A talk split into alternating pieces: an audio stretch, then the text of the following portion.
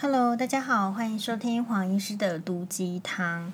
诶，其实呢，黄医师每天都有很多话想要说，但是呢，我不一定有这个时间可以录制 Podcast，因为录制 Podcast 事实上是需要在一个比较环境，呃，比较安静的这个环境，然后你可以思考。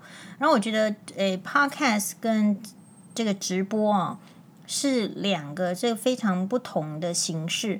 就是 Podcast 可以让你好好的去针对一个主题去练习讲话，把你的思想表达出来。如何在很短的时间，因为如果超过三十分钟没有人想听，或超过二十分钟没有人想听，一般人的 Podcast 都是非常短的。只有黄医师 Podcast 好像比较长，是这样。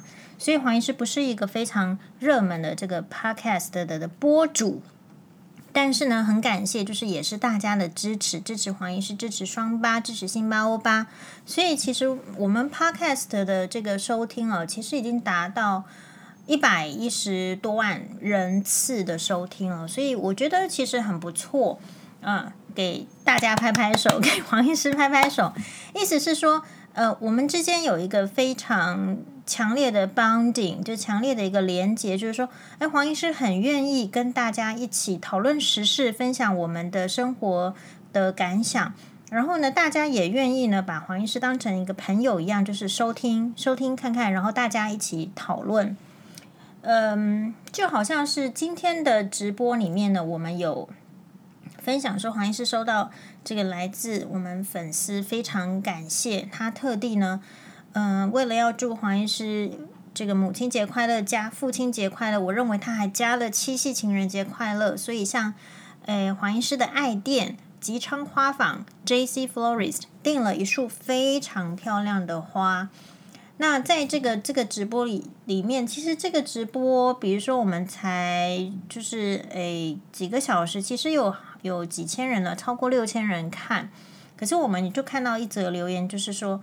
就有一个这个，我我知道他了，他也知道我，我大概都只要有留言过，其实黄医师哈都会有一点印象。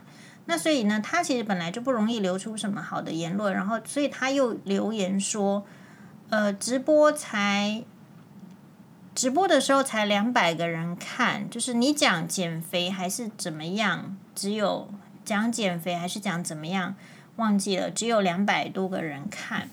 然后其实我当下呢，就是我有看到这个留言，可是我是还没有时间去回复。我心里在想说什么，所以这这件事情代表什么？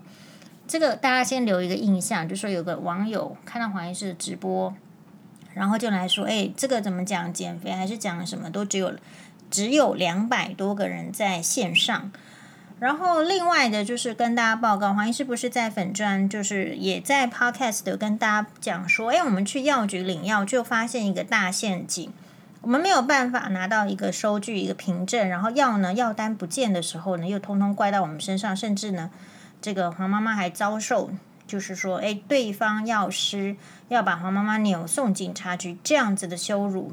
哦，黄医师自己也报告过了，去买药才一盒才五百块。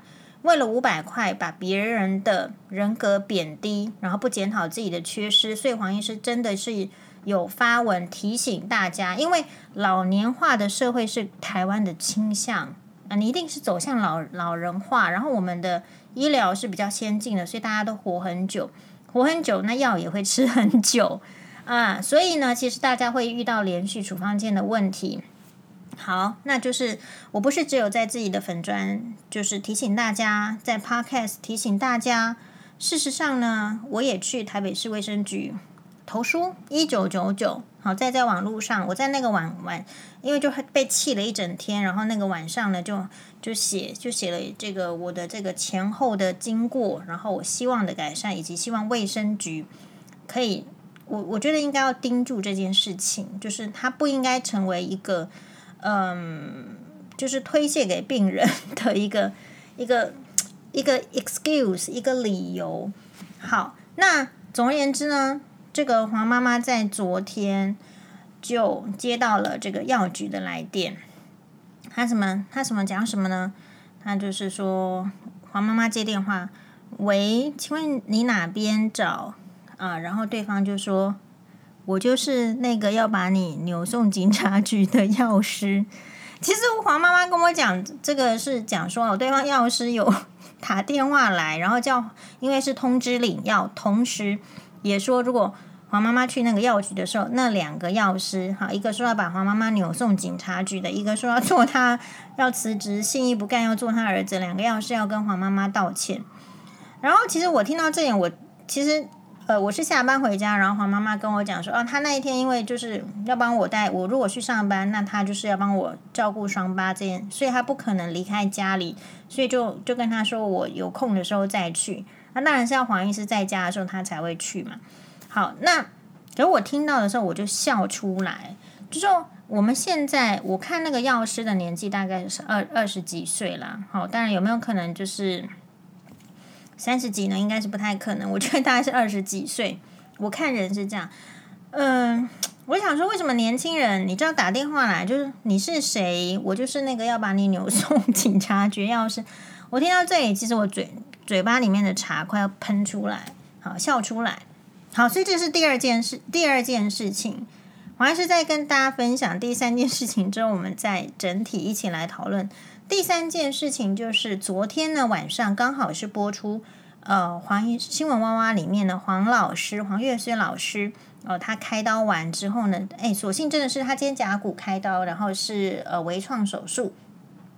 然后呢，真的恢复的还不错，但是要持续的复健，所以呢，哎，真的很开心可以看到黄老师这个术后呢，就是恢复的很好，良好，然后又一起来上这个新闻哇哇哇，然后讨论的议题其实也是黄医师很，就是说有去注注意到，刚好有注意到的新闻，一个是这个南台湾渣男的代表，渣男中的渣男，好，然后刚好是一位男医师，然后点点点。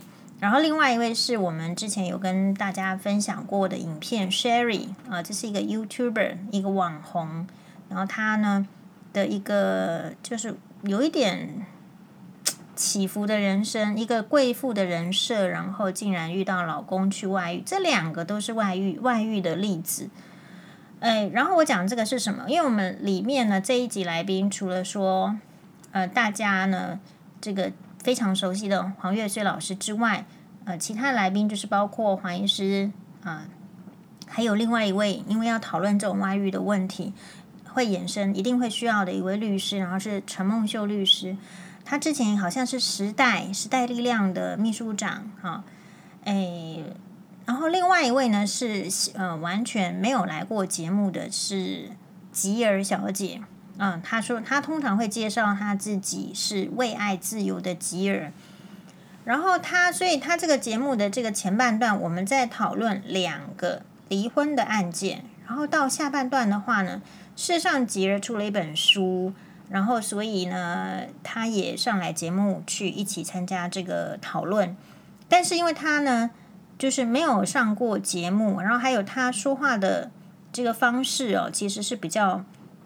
比较慢的哦，所以不是很跟第一次来，然后说话速度又比较慢，然后其实呢，诶，私底下就是说，因为我看到不认识的人，我稍微跟他就是打招呼一下，因为都是来宾。黄医师是那种会主动跟人家打招呼的人，好，那除非说对方是就是瞧不起我们，根本看不到我们这样，眼睛有问题，眼睛长在头顶上，我们就算了，但是呢。那我是就看到他，我就哎，我就跟他打一下招呼。所以在下下面哦，就是上台前哦，录影前稍微讲一下。他说，其实他平常没有在看电视，平常没有在看电视，所以他其实不知道我们是谁。然后呢，嗯，那我就跟他讲一下这个节目的方式。然后他其实蛮紧张的，就是他会说：“哦，你们都来过了，我是第一次来。”哦，但是因为他的年纪其实比较。比较长了，她是五十五岁的女性，所以黄医师是这样子，在我们在社会走动是，我其实是会按照年龄，还有嗯，按照经验，其实我们会给予相当的尊重。所以因为他比较比我年长，所以我不可能去跟他讲说你要怎么样怎么样怎么样。那是什么道理呢？就是说比较年长的人，或者说。五十五岁不是老，但是就是相对黄医师是比较年长，表示说他这个活到他的人生，他对于这个讲话啦，或者是说处事什么，一定都会有他自己的方式。那不需要我们去跟他讲。那嗯、只是说我们现在讲这个是第三件嘛。第一件是网友留言，然后第二件是那个说什么打电话来的药师说：“喂，你是谁？我我是要把你扭扭到警察局药师。”第三件是说吉儿，因为他第一次上节目，作家吉儿，因为他第一次上节目，然后所以我看了一下节目下面的留言，其实大家大家有一点受不了他说话的比较慢的方式，然后比较没有办法就是。呃，直接的回答主持人的问题的方式，所以其实下面留言呢是诸多批评。我们现在来讲的是这样子。好，所以黄医师这一集要讨论的是什么呢？我们要讲的是，我们要讲的是，其实各个年龄层都会有非常不会说话的人。那么你想不想要成为那个年龄层非常不会说话的人？好。那所以黄医师就回想起黄医师第一次上哇哇哇的时候，其实是讲白内障。那讲我的专业其实没有任何的问题，其实就是很像，其实很很不紧张，真的真的不紧张。然后第二次的时候，我说很多人说我是不是有什么关系？其实没有什么关系。你看黄医师的出生背景就知道，我不太是一个容易有 关系的人。那为什么后来可以继续的上哇哇？是因为。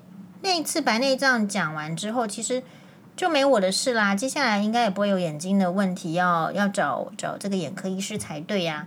那大家下了这个节目之后呢，黄医师就去上厕所。这个黄医师也讲过好多次。上完厕所回来的时候，我记得那那那个那一场还有周应军老师。然后呢，节目的制作呃制作气质呢就问在那边讲说。哎呦，你们有什么婆媳问题呢？婆媳可能要讲婆媳。然后黄医师只是上完厕所路过要回家了，然后就叮听到婆媳两个字，然后就这个这个整个亮起来。然后我就说你们要讲，然后黄医师这个人就是很像，就是像嗯、会跟人家聊天的那种方式，虽然完全不熟，因为你只是第一次的来宾，你不可能认识谁，你不可能跟谁讲得上话。但是我听到“婆媳”两个字路过之后，我就说：“啊，你们要讲婆媳问题哦？诶，我这边很多诶，我这边也是很多，呃，然后就稍微这个寒暄一下，因为我是真的很多，所以我讲这句话。然后，呃，气质就很客气的说：‘哦，那也是可以请医师再来讲这个婆媳问题。’然后我就说：‘好啊，好啊。’但我心里的想法是。不会觉得他要再找我，为什么？因为，因为好像，因为因为就不是我们不是那个他们惯惯常请的来宾，那只是说他真的下一次下一个礼拜再找我的时候，我就，诶，他找我说，诶，是你上次说可以来讲婆媳问题，我说是啊，那我们现在下一集，我们这一这一这一次呢要做婆媳问题，然后你有什么你有什么例子可以告诉我们吗？然后真的就。黄医师就把自己的例子告诉他，然后蕊得很认真，然后是真的去。其实我一开始去的时候，因为我那时候没有离婚的状态，我就想说是是可以去讲吗？是不？我就跟这个吉儿一样，我那个时候的我应该就是没有在看什么电视的人。那新闻哇哇哇呢，也已经就是我大学的时候会看，但是因为后来我大学时候去住校，住校的时候没办法看电视，因为交谊厅。的电视不是你能控制的，所以我也很长一段时间没有看哇哇哇，然后很长一段时间因为医院的事情很忙碌，然后小孩子的事情又这个很很操心啦，所以我并没有没有什么时间看电视。然后突然之间叫我要去讲这个婆媳问题，我也我也在想说是是可以去讲吗？就其实会衍生出这个问题，但我为什么去讲呢？就是因为。我福音，我基本的做人道理，我基本的做人道理就是，我答应人家的事情，我就会做到。那我如果没有要答应人家的事情，我就不要说出来。所以，我如果说这个是漂亮的，那它一定是漂亮；说这个是丑的，大家就是一定丑。呃，因为我们要知道，是我们没有家庭背景或者说没有关系的人，我们讲的话要怎么样能够得到人家的重视？我个人认为，就是你讲的话一定要是真的，然后不要去阿谀奉承。如果是阿谀奉承，人家都知道说你讲的话是阿谀奉承，其实你讲的话就没有意义。但反过来，所以我是很早我就有这个体悟，然后因此我去讲，所以我就讲到说，我第一次去讲这个婆媳的时候，我还说是学姐哦，我想说不不要说是我自己吧，啊、然后所以我就说是学姐的故事，但是问题就是说，呃，那一集也是因为。就奇怪，录录到我的时候，我就记得我是坐在这个左边的最边边的位置，然后其实气质也有停下来问说：“哎，医师，你是不是有点紧张？是不是可以讲快一点？”哦，所以我的运气，我觉得是我运气很好，我遇到就是说，当然它里面的气质大家都很好，但是重点是说这个气质它会不会？你知道有一些人是不想要得罪人，或者是不想要让人家觉得难堪，或是怎么样。可是黄医师是直接的被提醒说：“诶，是不是你是不是紧张？要不要再讲快一点？”因为我们没有在上电视的人，或者是没有在看电视的人，我们并不知道电视的 pattern，我们不知道电视它到底是他希望人讲到怎么样。好，所以其实黄医师自己觉得自己没有讲得很慢，但是果然也被提醒喽。但是那一集下来之后的留言就是：这个医师到底在慢什么？然后我心里的 OS 是我看到这则留言，我想说你们到底是要听人家讲话多快呀？到底是要多机关枪啊？所以这个就是那个呃语气，但是它很值得学习。这边没有一个对错，只是说一个节目它呃播放出来之后，观众习惯听到的是什么？所以如果你想要观众接受你的言语的话，你要知道你怎么样会被接受。好，那。所以后来，其实如果你上比较多次，你当然就会比较熟悉。比较熟悉是说，你可能也会跟其他的来宾比较比较知道他会怎么样。有一些来宾其实会抢话，有一些来宾其实 always 不会抢话。有些来宾怎么样怎么样，你大概会知道这一些，然后其实你也就比较容易互动。比较容易互动的时候，其实就会自然就会没有压力，讲话的速度自然就会快。像黄医师这样子的讲话速度，到别的综艺节目去，比如说，呃，之前这个有去过谢祖武大哥主持的节目的时候，其实那一集我觉得我也讲得很好，但是在主持人就是就是说节目的他们的立场来讲，他们还是觉得我讲慢。好，那现在就是问题就是在什么？我们今天要讨论什么？就是说你觉得你讲话的方式需不需要？改变，还是你要做自己？你要像那个年轻的药师一样打电话去说：“喂，你哪边？我是就是要把你扭送警察局的药师。”怀疑是个人觉得，如果你的你的家世背景很强，你都不需要靠别人，你讲话呢，其实只要讲出来，人家就会通通给你照办，你完全不需要去表达自己的心声。如果你是含着金汤匙出生的话，事实上溥仪我们有管他讲话的速度吗？对不对？伊丽莎白女皇她。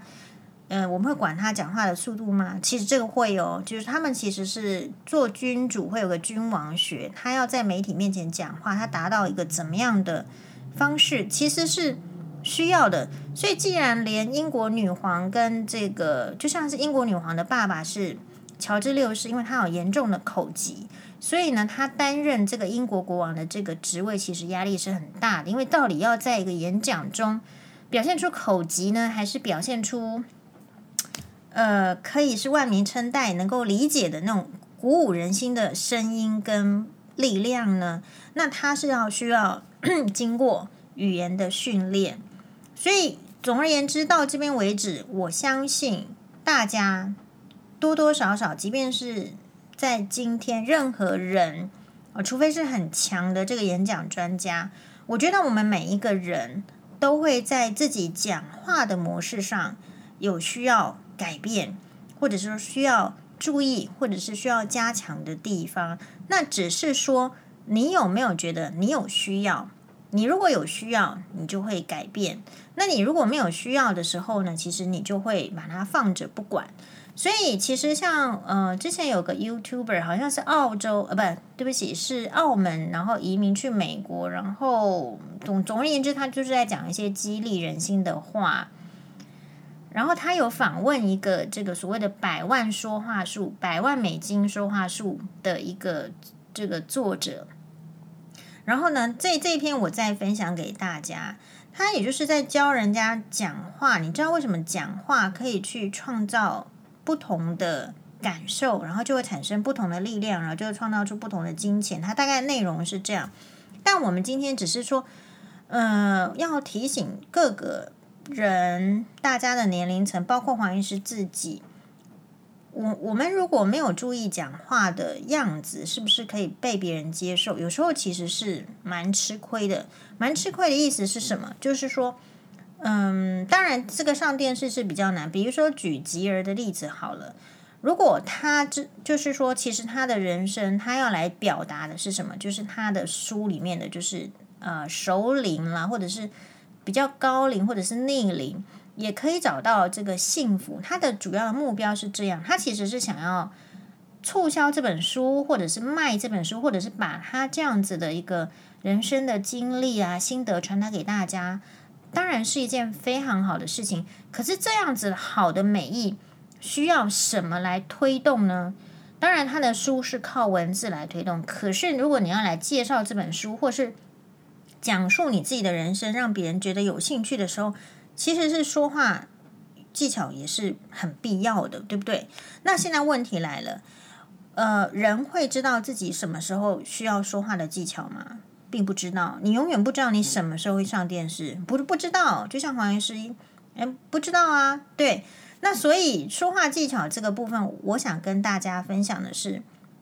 嗯，就是刚刚我们讲的第一个概念，其实各个年龄层，就像我现在一直在提醒欧巴，你这个欧巴这个年龄层，你有欧巴你在讲话需要注意的事情，比如说欧巴辛巴在打架的时候，我一定说，我们现在先想想看，为什么这件事情没有办法用说明的就达到目标，而需要用动武力的方式，需要打架的方式，我通常就是用这样子的来开头。那你试着说说看，你不能说服他，还是说你不能表示你内心的愤怒，或是你不能表示你内心的需要？你说说看。那如果你可以说就解决的时候，其实人跟人之间是不需要吵架，也不需要打架的，因为你就是说就可以解决事情。所以这个就是欧巴这个年龄层需要的事情。那黄医师当年呢，在这个训练自己的这个说话术的时候，其实也是蛮。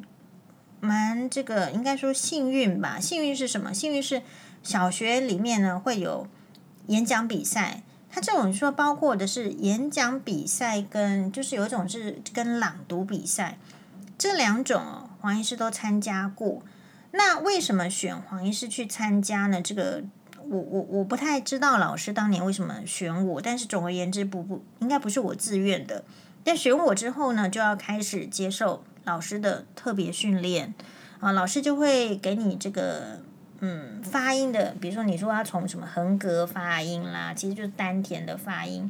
你不是用喉咙去讲话，哎，然后呢，在比如说用词朗读，然后你要怎么断句，哪一些声音是要高的，抑扬顿挫。其实应该，所以我是觉得我是幸运。呃，如果有一点点这样子的训练的机会，每一个人都可以，好像会比较不一样。就是在讲话的时候，然后呃，朗读跟这个，像那个邓丽君小姐，她也有得得到这个朗读比赛的这个第一名。我记得她好像是在泸州国小的时候，哎，还是什么什么女中的时候，金金陵女中的时候，反正就是她也有得到这个呃全县的朗读比赛冠军。所以你看她的咬字是不一样的，所以当我们看到人家的咬字，或者是说不管是朗读或是说话是好的时候，其实她不会是天生的，不是 nature，不是天生就可以做到，大概后面都会经过一些呃训练。好，那问题就我要提醒的就是，所以当你有被训练的机会的时候，你不要害怕，不要说自己。就是不喜欢讲话，或者是说我就是比较害羞，或者是我害怕失败。呃，很多这个工作，或者是说这个挑战，你不愿意承接，是因为其实会怕失败。因为我觉得人失败的时候，就是心情会瓦礫，就心情不好。呃，成功的时候开心，然后失败的时候会觉得很痛苦，因为就是一种被比下去，或者是比自己比较差的概念包围住。其实我觉得我们现在的人要尽可能去避免这样子的感想，因为要被训练或者是得到挑战，其实是必须的，而且是一定会遇到的。那早挑战、早训练，跟你到了五十五岁才遇到挑战才要来训练，是不是早一点注意到这个是比较好呢？但不是每一个同学都有机会，对不对？因为一个班可能我们那个年代也许要有三三三四十个人，对吧？那可能只有选一个两个出来代表班上去参加比赛。好，所以这个是如果我们不参加比赛的话，我们也要知道是有什么重点。好，然后呢，其实演讲比赛那就更难了，因为演讲比赛是你给你一个题目，你站上去，然后就给你三分钟。我天哪，三分钟到底要讲什么？你肚子里面一定要有料。所以对我来讲，我觉得演讲比赛比朗读比赛要要困难。你肚子里面要有怎么样的料，然后你这个。脑子决定要把这些料，就像炒菜一样。你现在呢，你的这个冰箱是有这些菜，但是你怎么样把它炒出来，炒成很好吃的菜，让大家一看就喜欢。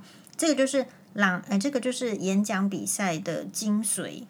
所以，然后这个你会朗读、会演讲之后，你才会去辩论。好，你因为演讲跟朗读都是表达自己的意思。然后到辩论比赛之后呢，是什么意思呢？辩论比赛是你也要听懂对方的意思，听懂对方的漏，就是露馅的地方，然后予以攻击。然后除了主张自己之外，还要能够攻击别人。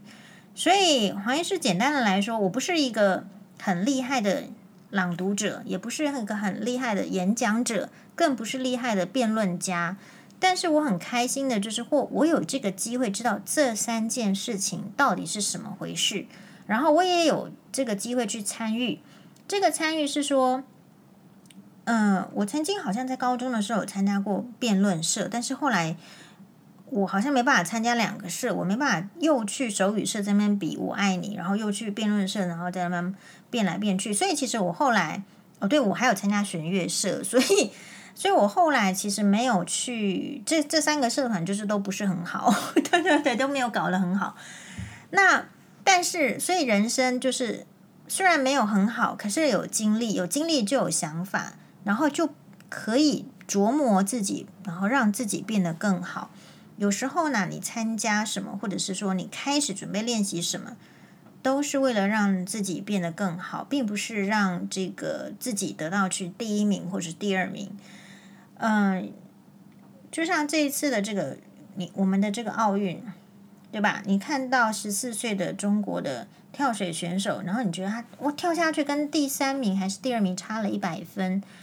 当然，跳水中国一向都很强，可是你在听他背后的故事，他每天就是跳水，然后他也很坦诚跟你讲，他就是不会读书，好，诶，然后每天跳水，如果有赚钱的话，希望可以拿来治病。那我们要讲的是什么？这边就牵涉到说，所以你学一个东西或者是怎么样，都是有得有失的。你不可能就是完全是一百分。好，然后接下来我们下一个主题是要讲，大家都呃很多人问我，就是在 Sherry 的影片，我把它贴出来之后，我的心得是，我觉得精致的女孩，追求精致的女孩会招来。就是花花公子，所以你不能只追求精致，你还要追求怎么样对付花花公子。那我们下一集再讨论。谢谢大家的收听。然后呢，呃，我们鼓励大家，你你说话就是要考虑怎么样把自己的意思说出来，怎么样让对方可以接受你的意见。你有意见，你一定有意见的。可是怎么样让别人接受你的意见，是我们现在所有年轻人的课题，也是长辈的课题，对吧？谢谢大家的收听，拜拜。